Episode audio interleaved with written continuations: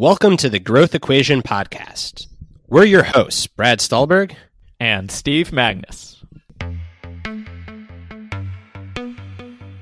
Brad, my man, another day, another podcast. How's everything? Things are going pretty well out of the um, the 5K part of book launch, so I'm grooving into my half marathon pace. Excited to be talking to you about something um, that is completely unrelated to the practice of groundedness this week, um, but nonetheless a really important topic. You know, I read this is a small divergence, but I love this story.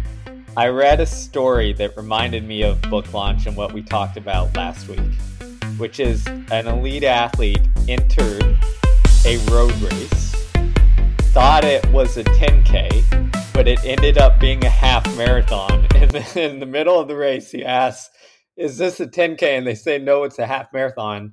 And he goes on to win the half marathon and like run a personal best. Uh, there was a news article last week. So that summarizes how I see where we're at.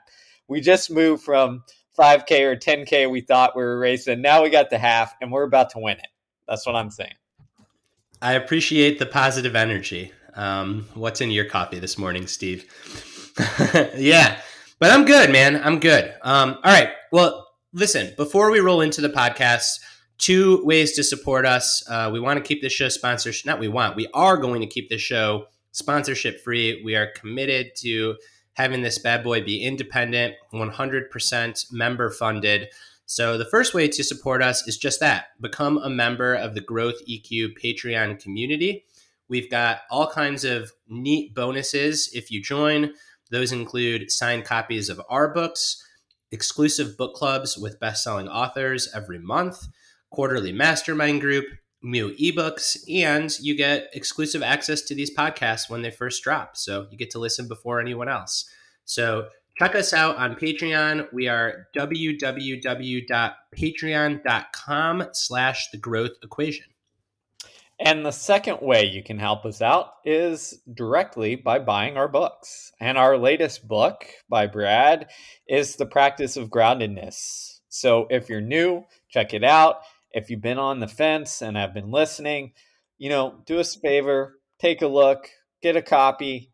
You know, if you've read it and find it wonderful, spread the word to friends because, you know, uh, underlying everything that we put out from our free weekly newsletter to these podcasts, what allows us to do that really is our writing careers. So, how do we keep our writing careers going by, you know, making sure we're successful at launching these books?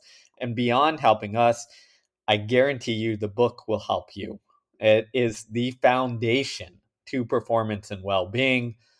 Often we spend sp- we spend our time focused on the details and what I call the sexy parts of performance. But what really determines whether we make it over the long haul or not is the foundation. And Brad's book, The Practice of Groundedness, really illustrates what that foundation is and the science to creating it. And check it out. So, with that, you know, Steve, just yeah, just hearing you talk about that, I feel all warm and affectionate and lovey dovey inside, hearing such a good friend say such nice words about my book and treat it as if it were his. There's a lot of empathy going on there.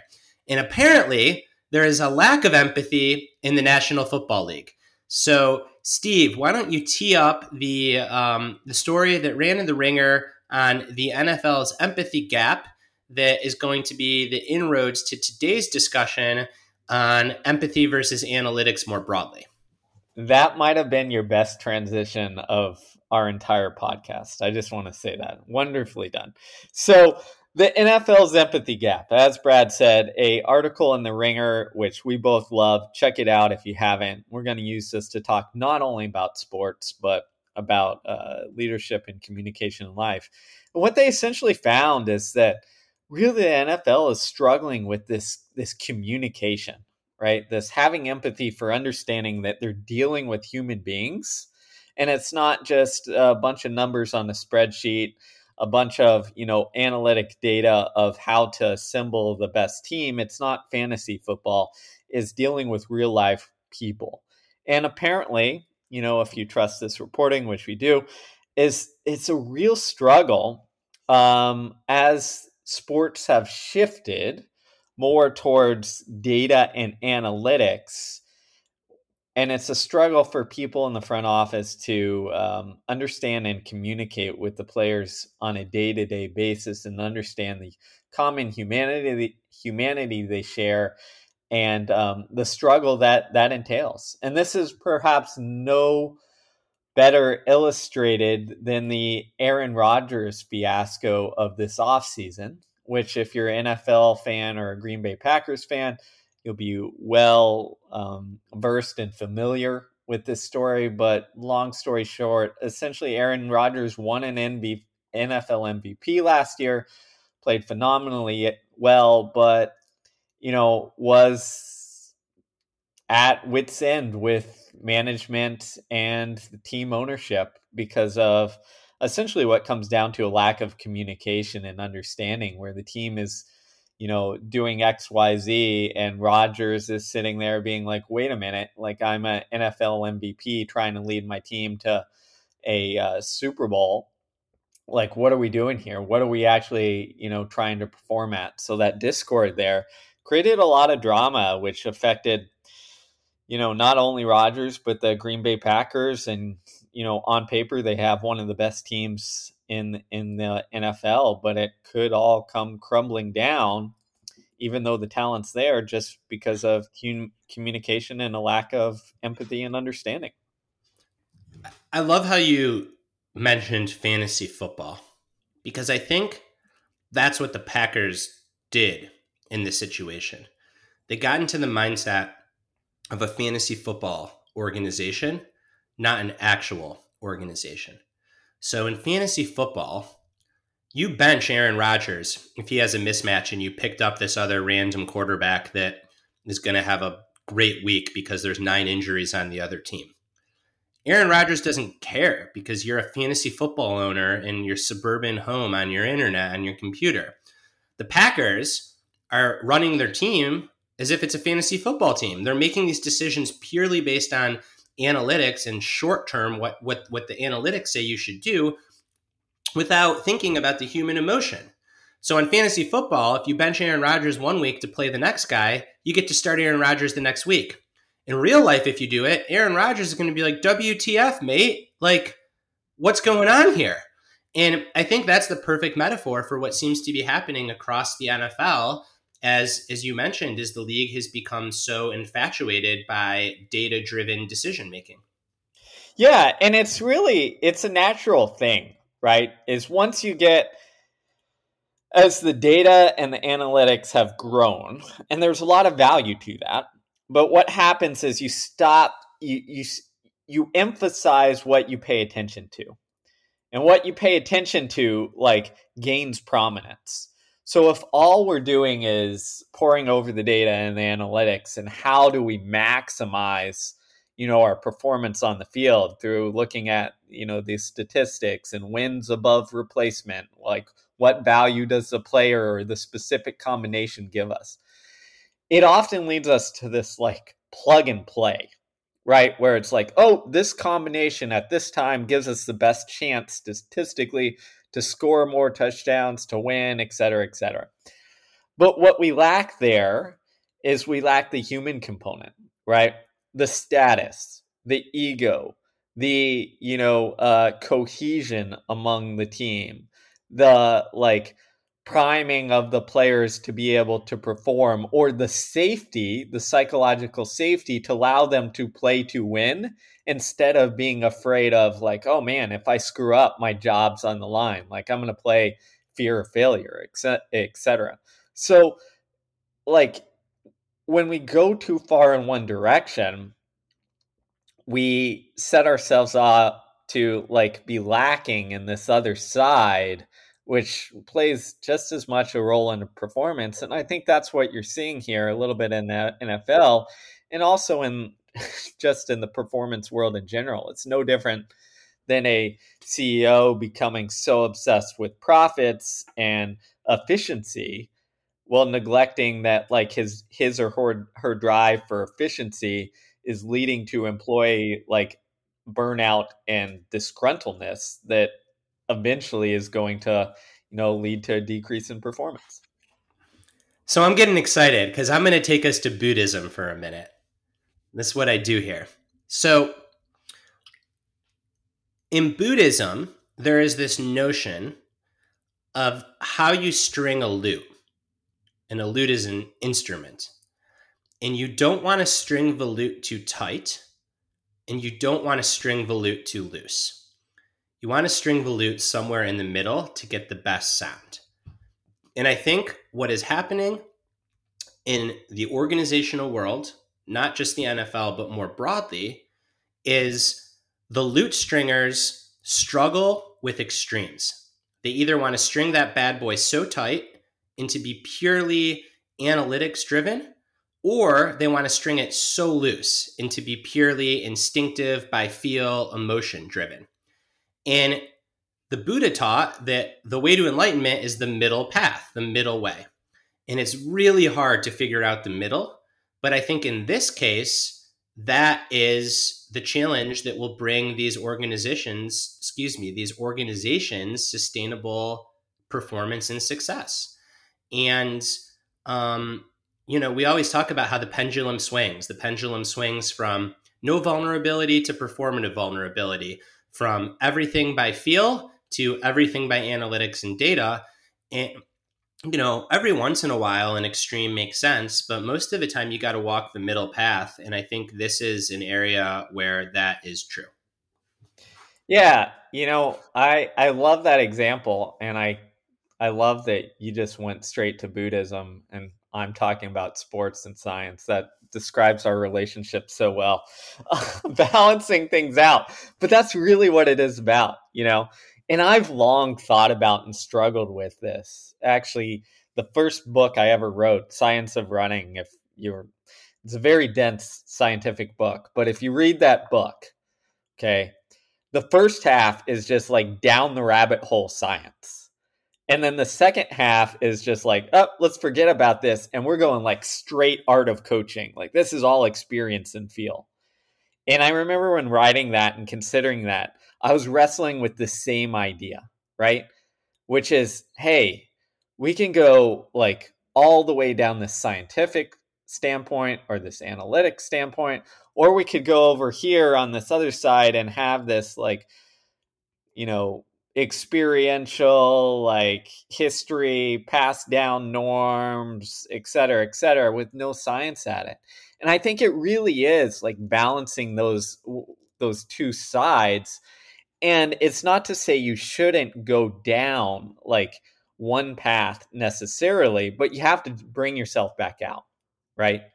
And i think that's the key is that we often get lost on like one extreme when we go down that path and aren't able to like get ourselves back out. Like there's some, for instance, if we're using the NFL, you know, you might have to go super narrow and like all data and analytics when you're doing certain contract decisions. But then you have to zoom back out to see that like there are people and then, then that decision like might work from a financial standpoint, but what is it going to do to your team chemistry or culture or, or you know, set the expectations for the guys who are looking for their next contract, for example.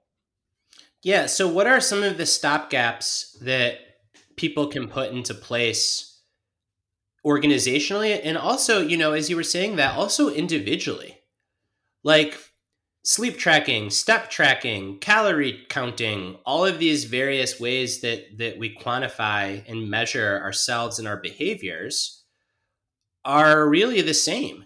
And you know, it just occurred to me like insight moment here for me anyways is that I think individual burnout is the same as Aaron Rodgers burnout. If you obsess so much about again like all these metrics in your life without any like emotional relationship to yourself and what you're trying to do, you're going to get fed up and miserable, just like it seems like what's happening with Aaron Rodgers.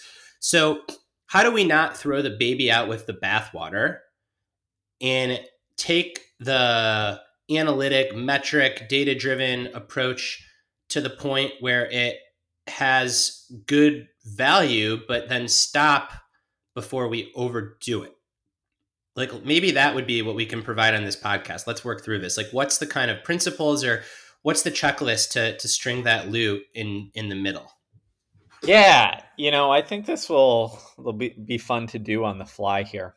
Um i think it comes down to a couple different things if we're zooming out to the group first group team organization whatever have you i think it's a recognition of like in of what people actually need right what are their kind of basic needs in the sense that everybody wants to feel, you know, wanted, valuable, competent, all those things. We can go down the science of or psychology if we want to. But I think that like you have to recognize and understand that and then and then make sure you're setting up your organization to like value and appreciate that even if you're going down like the hardcore science or analytics or whatever whatever we have here right? Because what af- often happens is that because we have these two sides of this coin or spectrum is they bec- it becomes like us versus them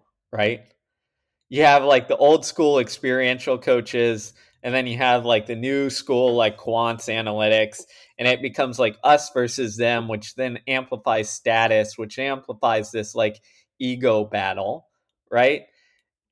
And that to me from an organizational standpoint is like how do we manage this status this ego this like us versus them and instead create a culture where instead of you know battling for our little tribal spot or our place in the organization or competency we can make sure that everybody feels like to a degree valued enough and secure and safe enough where they can espouse their uh, you know espouse their beliefs and we can value that as a whole.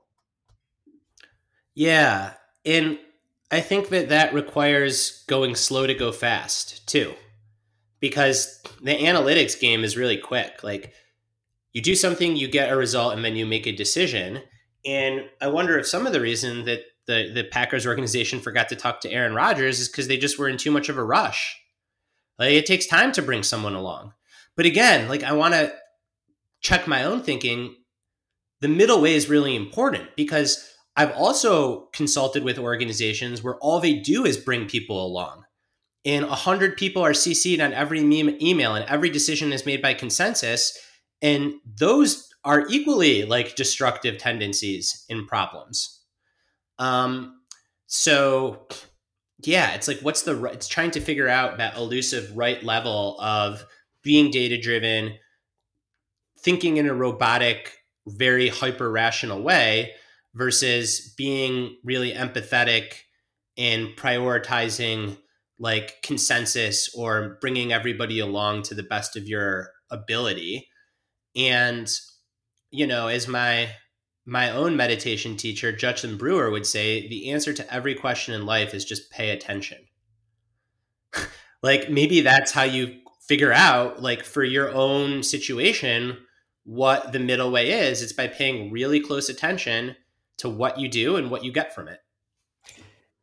Yeah, I, I think the attention piece is incredible. And what I would say there is make sure you have people on your team who have like those different abilities and those different uh, skill sets or biases because we all have this bias towards one direction or another especially in this like leadership level because if you have people who can understand the the quantitative the hard science whatever and people who maybe trend towards the uh, the soft science the soft skills like making sure that those people can get along and interact and like balance off of each other in a position of leadership or power like helps set the stage for the organization to be able to too um, which i think is important. Right. Yeah i think so. Um, so all right. If our answer is like an unanswer pay attention then maybe it is asking yourself, having a heuristic where you say, hey, for this particular area of my life, for this particular organizational decision, where on the spectrum of data driven, quantified measurement on the one hand, or empathy, human, gut instinct by feel on the other hand, where do I want to be? And then how can I hold myself to being there? And it's really hard to do because the temptation to change is very strong. So if you decide that the thing is analytically driven, you're going to probably have all these urges because of your gut instinct, because of your need for excitement and dopamine to like, oh, well, it just feels right. So I'm going to do this thing that feels right. And if you make the decision to go by feel, you can often get really insecure and go search for data that supports what you want to do. So I think that it's like two levels. One is asking yourself again, for this thing, if I think of these two poles, where do I want to be? And then, second, what are the traps I'm going to run into? And then, if I'm aware of those traps, how can I make sure that I stick to my plan to the best of my ability? Yeah, you know, it, it really is getting back to it, attention. And then what you got up there is like the self awareness. And what I guess often goes on is because it's such a rush type of job, especially in this example of sports, but other examples of CEOs and stuff, is it's such a rush, like time dependent, feel like you need to make decisions type jobs that you don't give yourself the time and space to have those moments of attention and self-awareness right? Because all we're all we're kind of saying is like take the time to understand where you're at where you think you need be need to be and then also maybe like look the other way right? If if everybody's going in this analytics decision like stop, just pause for a moment, turn around and be like, "Hey, are we missing something in the other direction?" And sometimes that answer can be is often no. Um, or it's, you know what, we're missing a little bit of, of this, but like the trade-off, we think the rewards are worth the the risk. But like having that moment to pause and turn around at least gives you this heuristic to like, you know, consider, hey, are we missing something? in this other end of the pole that maybe we're biased to not consider as much. Yeah, so let's try to play this out with a real life example um, to to really try to make this concrete. Um, all right, we're to do this on the fly, Steve. You're to coach me a little bit. Here's a plug, by the way. For those that don't know, Steve is expanding his performance coaching practice uh, outside of just working with athletes. So we're going to see what he's made of in real time. oh, this could be bad. There it goes. No, I don't think so. So, all right, this is something that is on my mind uh, quite a bit right now.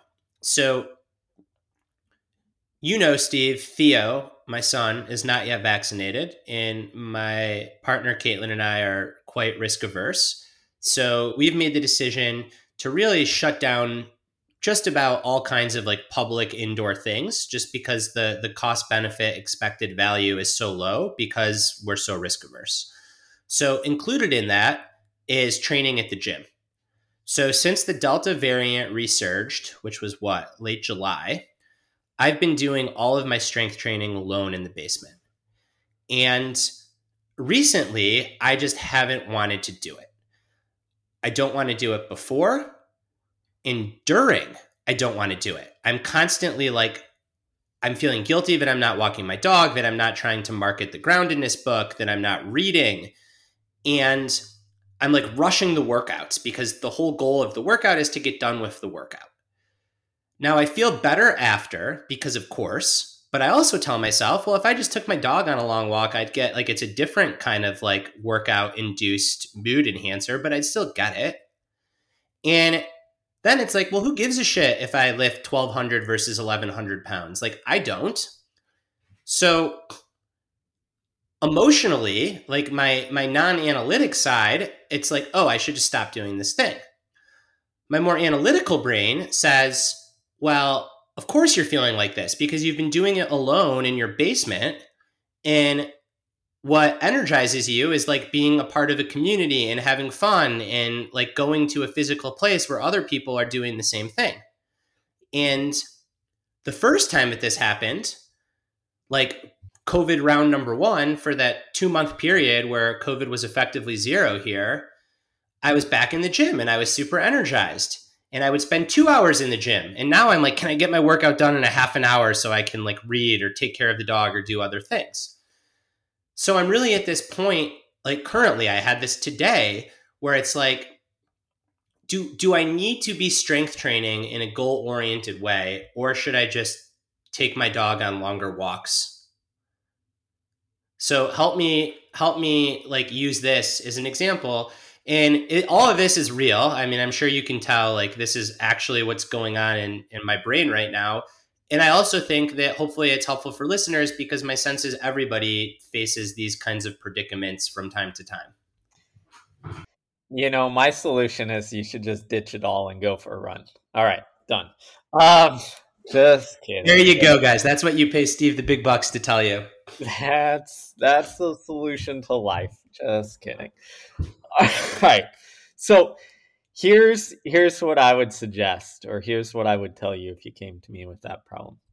I would say, first off, like your sensation of like feeling like oh the drive the motivation is going away a little bit is telling you some good information first it's telling you like what you're missing and what you value out of out of training right so it's not just getting fit, it's not just like doing hard things. The community aspect is important. So I would challenge you to ask, well, can you find that in some similar other regard? You know, um, that could be in changing your exercise routine. It could be trying something different in a group, maybe outdoor setting or something like that, uh, to get some some of that benefit, maybe once a week or something like that. So that's one thing I I challenge you to explore if that matters because lifting weights is just one way to get, you know, benefits that could be derived in similar sessions, you know. Sure, but the part of me that is like hesitant about that is the part that is like very much addicted to progress. And like I also lift weights because I do like the doing something real and mastery and seeing very tangible results. So there's another part of me that's like, you know, just freaking stay at it, reduce the volume, which I've talked to the guy that writes my programming and I have been doing, like really pare down to what's essential. And even if you dread it and even if while you're doing it you're not really enjoying it, like just bridge that gap because Theo's going to get vaccinated. Seems like now, hopefully by the end of the year, and then you'll be back in the gym and you'll be happy that you're you're not starting from you know a, a month or two off, but from a place where you've maintained the basics. So what I would ask there is, um, is can you change your phase of training, right? Like if we're looking at lifting and your goal is okay i want to like see progress and get better can you not zoom out a little bit and say i want to see progress and get better but my goal is you know by i don't know february or whatever it is some longer horizon say this is when i really want to see improvement. So can i change the exercise routine the progress up so it's sustainable where I'm maintaining in this lifting domain, but maybe doing some sort of like general strength circuit, etc., that makes me a better athlete so that when I come back to full like full bore on lifting, like maybe I've raised my bar. So that you can satisfy this like goal orientation plus this like community orientation and like balance them at once until you're ready to like go back into the gym. But is that goal orientation just like compulsion and addiction? Like, what's the case for not just like saying, screw it? I have enough in my life. Like, I want to sell copies of books. To quote our friend Ryan Holiday, like, I'm not trying to win at my hobby. Why don't I just walk Ananda for an hour and a half every day and let that be that. I mean, I literally have written the article that for like physical and mental health, walking gets you 99.99% of the way there. Um, so why don't I just do that? And then I come back, the story I tell myself is it's like, well, the doing hard things is really beneficial and walking the dog isn't hard. But I don't know, like it's a lot more enjoyable. So my question there then becomes it sounds like you need to really drill down why you like lifting weights. Yeah, I like lifting weights for a couple of reasons. As I said, I think I enjoy it more when I'm in the community and I can like get more into like, you know, training, progress, nerding out because I'm doing it with other people that are pursuing similar goals. It's more fun. I like it because I feel better after, though I'm not positive it would be much different if I just replaced it with a walk. And I like it because there is like a very sense of like concrete I either got stronger or I didn't that I don't get in other areas of my life. And I don't know that sense of concrete, I either got stronger or I didn't, what it would look like to put that down. You know, and you have some experience with this because you don't run for like concrete results anymore. So, so in your life, like where do you get that concrete am I better or am I not? I mean, I don't I would say in my life, like I don't really care too much about like that am I better or am I not because I spent so long pursuing that. So what I would say there is is this is to me it comes down to like if I was coaching you, I'd tell you to take an experiment is to use an experiment. Which means like take a block away from training and see if like you miss this concrete am i better or not? So much that you understand if that's like a primary driver and a very important driver at this time in your life which is fine because your drivers are gonna gonna shift and change and there's nothing wrong with like i need to see progress in some area and if this gives you that progress in some area maybe that's better than seeking that in other aspects of your life where it might not be as healthy Right, but what you're also saying, because that's my fear that like when it goes away, I'm gonna like seek it elsewhere. But there's a part of me that's like, shit, like I've done a fair amount of like meditation. Maybe I genuinely like don't need that elsewhere, and maybe life will just be like a lot more free if I didn't feel like I needed it.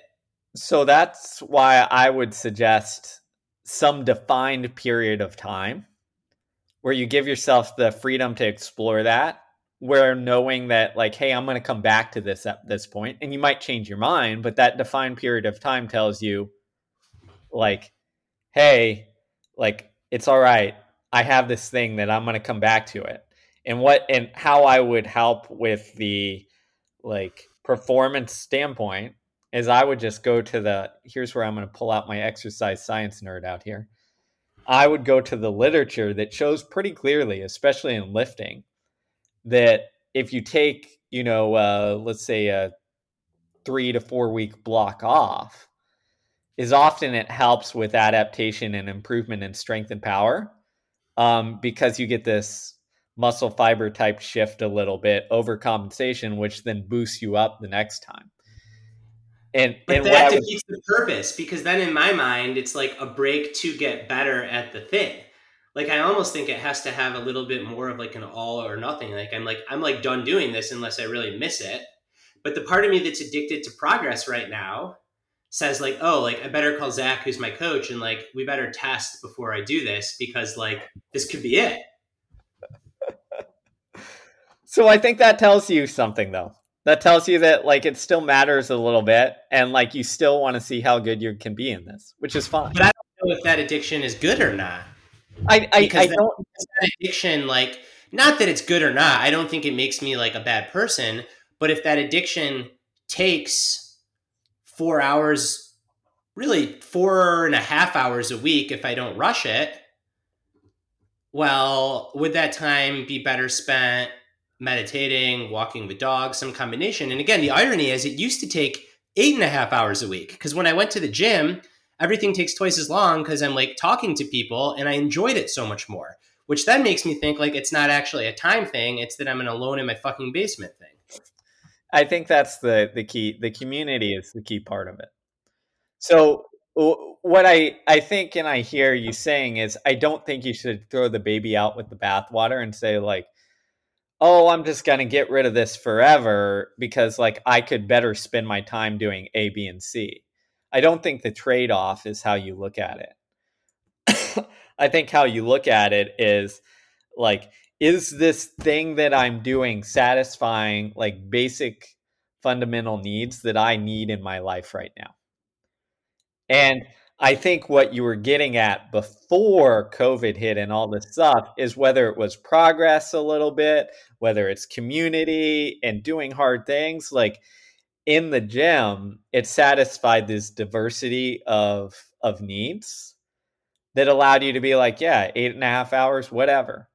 But like now that that community piece isn't there and you're not getting that satisfaction and you're only getting this one sliver that you may or may not need, we don't know, but like it sounds like it gives you some purpose at this point.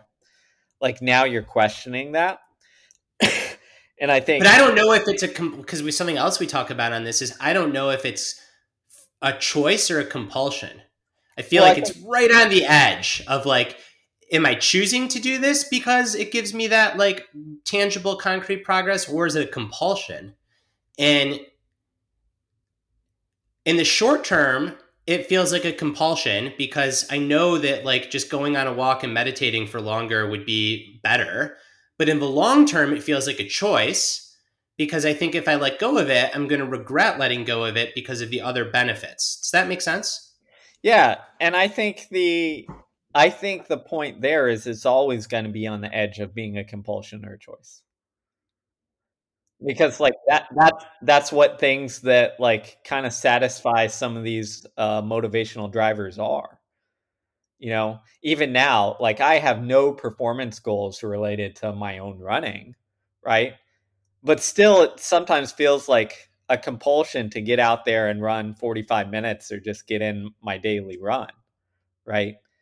Um, just because it's like part of the habit loop that exists. It's part of like a little part of like my identity and sense of self is like being able to do these things. And I'm sure it's the same way there with like now that you're lifting and part of this community that values like strength and improvement, etc. Like that's going to be a small part, like one of your possible selves or possible identities is like I lift weights. I'm strong. I have the capability of doing X, X, Y, and Z. That's valued in this community. That means something to me. That is valuable to me. So I, I think you have to be really careful when you like just say, up oh, this other thing, going for walks, meditation might be better or healthier, and that might be objectively true. But what you're saying when you ditch this stuff is like not only in this moment of like I'm getting rid of this progress in my basement, but you're forestalling or like um, diminishing the possibility of like future possible self Brad of like getting back involved in that community, which has some value to you. Yeah, this is helpful. It's a lot to chew on. I think like it's a conversation with Zach, who writes my programming, about either that time off, which is the first thing that Caitlin said. She's like, just stop doing it for a month. I'm like, I can't do that. She's like, that's the reason that you probably need to. I'm like, no. Um, or like, you know, in in strength world, it would be cutting out all the auxiliary. So if two days a week I squat, three days a week I do something for chest, and one day a week I deadlift, there would be none of that other stuff that un- inherently makes me better, but it would just be keeping those main lifts for patterning and muscle memory, maybe a little strength gains, but maybe not. Going downstairs, walking the dog for a warm up, going, doing five sets of deadlift takes 20 minutes at most with rest periods, and then getting on with my day. Um, that that's probably what feels best. And then if I'm still like, why am I doing this? Well, then maybe you cut that. And I think there will be a part of me, the part of me that's addicted to improvement, that's like, I should be doing more. And that'll also be like fun and interesting to watch. And because the guy that coaches me is younger than me and doesn't have kids and doesn't understand what it's like to constantly be chasing a kid, I'll probably get stronger not doing the auxiliary stuff anyways, because I'm probably too old for the auxiliary stuff. One of two things will happen I'll get stronger or I'll tear my ACL. Probably both. I take no responsibility for any tearing of the ACL based on this conversation. Yeah, this is Steve Magness, who I once asked if he ever does any like supplementary work to running, and he's like, "Why would I do that?" And then when I ask him why he doesn't run fast, it's because his Achilles is perpetually torn, or like there's a bone sticking out of his heel or something. You know, it's just how life is. So, what's the I, latest? Do you still do you still cut a hole in the back of your shoes just so no, you can I'm, like walk around? I'm perfectly healthy now. So, knock on wood. That's great. You know, I am. I'm running. Does this mean that you'll wear? Does this mean that you'll wear dress shoes to our next speaking engagement?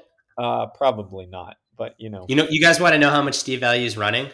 When when Peak Performance and, and Passion Paradox came out, we did a fair amount of speaking, and you know, we'd show up, we'd do our best to to fit in. We'd wear the button downs and the khakis or corduroys. I don't think we ever wore slacks. We're not that corporate. But Steve would wear these bright orange Saucony shoes with a little hole cut out in the back for his bone spur. He'd be on stage with with his bone hanging out of his shoe, talking about peak performance. You know, that's so, how you got to do it. You got to keep it. You guys got to support us on Patreon so we can afford to get Steve a pair of dress shoes. Oh man, I wore them for my wedding, and that's about it. So it's uh, it's tough life with me and my dress shoes. So I'm thankful. I'm thankful for like all the NBA players who have all this style, and then they wear like basketball shoes. Sometimes I'm just like, oh, you guys are keeping me. Well, then let's at least get you a pair of stylish shoes. Like you don't have to wear like you know, orange running shoes to a presentation. We can I get think- you like some Jordans or some Converse or some Sauconys that are like, you know, maybe next time you go to Saucony.com, what would it look like for you not to go to the running vertical, but to go to the lifestyle vertical? Uh, all right. Hillary, Hillary, if you're listening, help him with this. Oh, she hates my shoes. So here, right. no kidding here's here's our coaching. We've gone on a very we've gone down a, a very strange path here. So if you're still listening, here's our suggestion. Here's our ask. I need help with shoes that are comfortable and won't won't aggravate my notoriously difficult uh, Achilles and my uh, Haglund's deformity, which is essentially a bone spur on the back. So if you're listening out there, you know, send in some suggestions help me. Brad will appreciate it because he'll stop so giving, giving me so much crap for showing up to our speaking engagements and running shoes. And my wife will forever be in your debt. So I'll listen. Send your shoes suggestions in, tweet at us, email us, message us, and you know, we'll go from there. Yeah, you know, next week we're going to scratch our whole independent funded, and Steve's going to have 19 shoe companies wanting to sponsor the podcast. Um, comfortable so, you know, shoes, comfortable shoes that aren't. They don't running. even have to be dress shoes. I'm going to handle this. When you and Hillary come visit Asheville, we're going to go online. I I get no payment from any of these companies. I think Saucony has like by far the best um, style, comfort price mix. Um, so that's where I go because you can wear a pair of Saucony shoes, feel comfortable in them, and like wear a sport coat in dark jeans. Not that Steve owns a sport coat, but you could wear a sport coat in dark jeans with your Saucony shoes. I know, I know we've got a bunch of people in like the VC world that listen to this podcast and they know what I'm talking about. It's it's a good look, but more importantly, it's comfortable. You can do a walking meeting and not have to worry about your Hegelian heel. I I love how this podcast went from empathy in the NFL to me coaching Brad to now Brad. This is Brad's version of coaching me. This is behind the scenes. You know, I try and give some great psychological insight, and Brad is over here worried about the shoes. So put it into this debate, help us out, and we'll just we'll just go from there. I promise. If we get some good suggestions from people, I will I will change my shoe uh, shoe wearing for the special occasions. Love it. Okay, so we did talk about empathy. We talked about the lute in stringing it too tight or too loose and trying to find the middle way. We talked about how a lot of things in life benefit from some degree of very rigid analytical quantified thinking. Others are much more emotional, soft, qualitative thinking. How it can be helpful to say, this is my best guess of what the right balance is, but pay close attention and adjust. But simply by being really aware of your hypothesis, what you're doing, and what you're getting from it, you can over time find that middle way. Um, and then we went off on these these tangents. Before we wrap up, I think it would be really helpful, listeners. Let us know what you think, right? Because sometimes we've got topics that are worthy of 45 minutes to an hour within themselves. Other times, you know, there's just a few concepts, tools, and principles like today that we could bang out in 20, 25 minutes.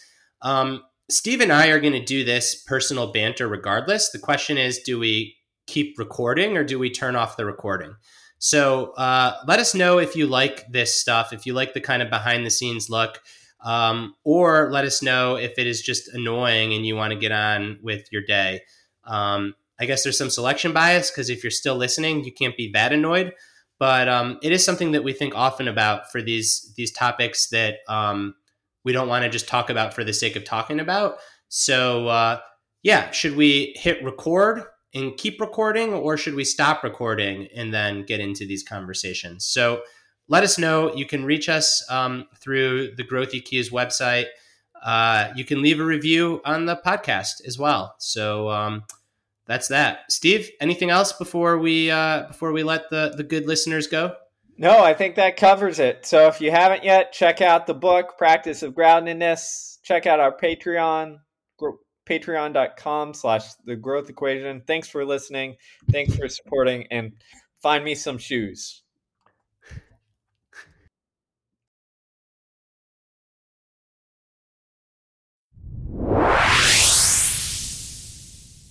Thanks for listening to the Growth Equation podcast. Learn more about our work and find show notes at our website, www.thegrowtheq.com. Follow us on Twitter at B. Stulberg and at Steve Magness. And if you like what you listen to, please subscribe, rate, and review the podcast, as this goes a long way in helping it reach others.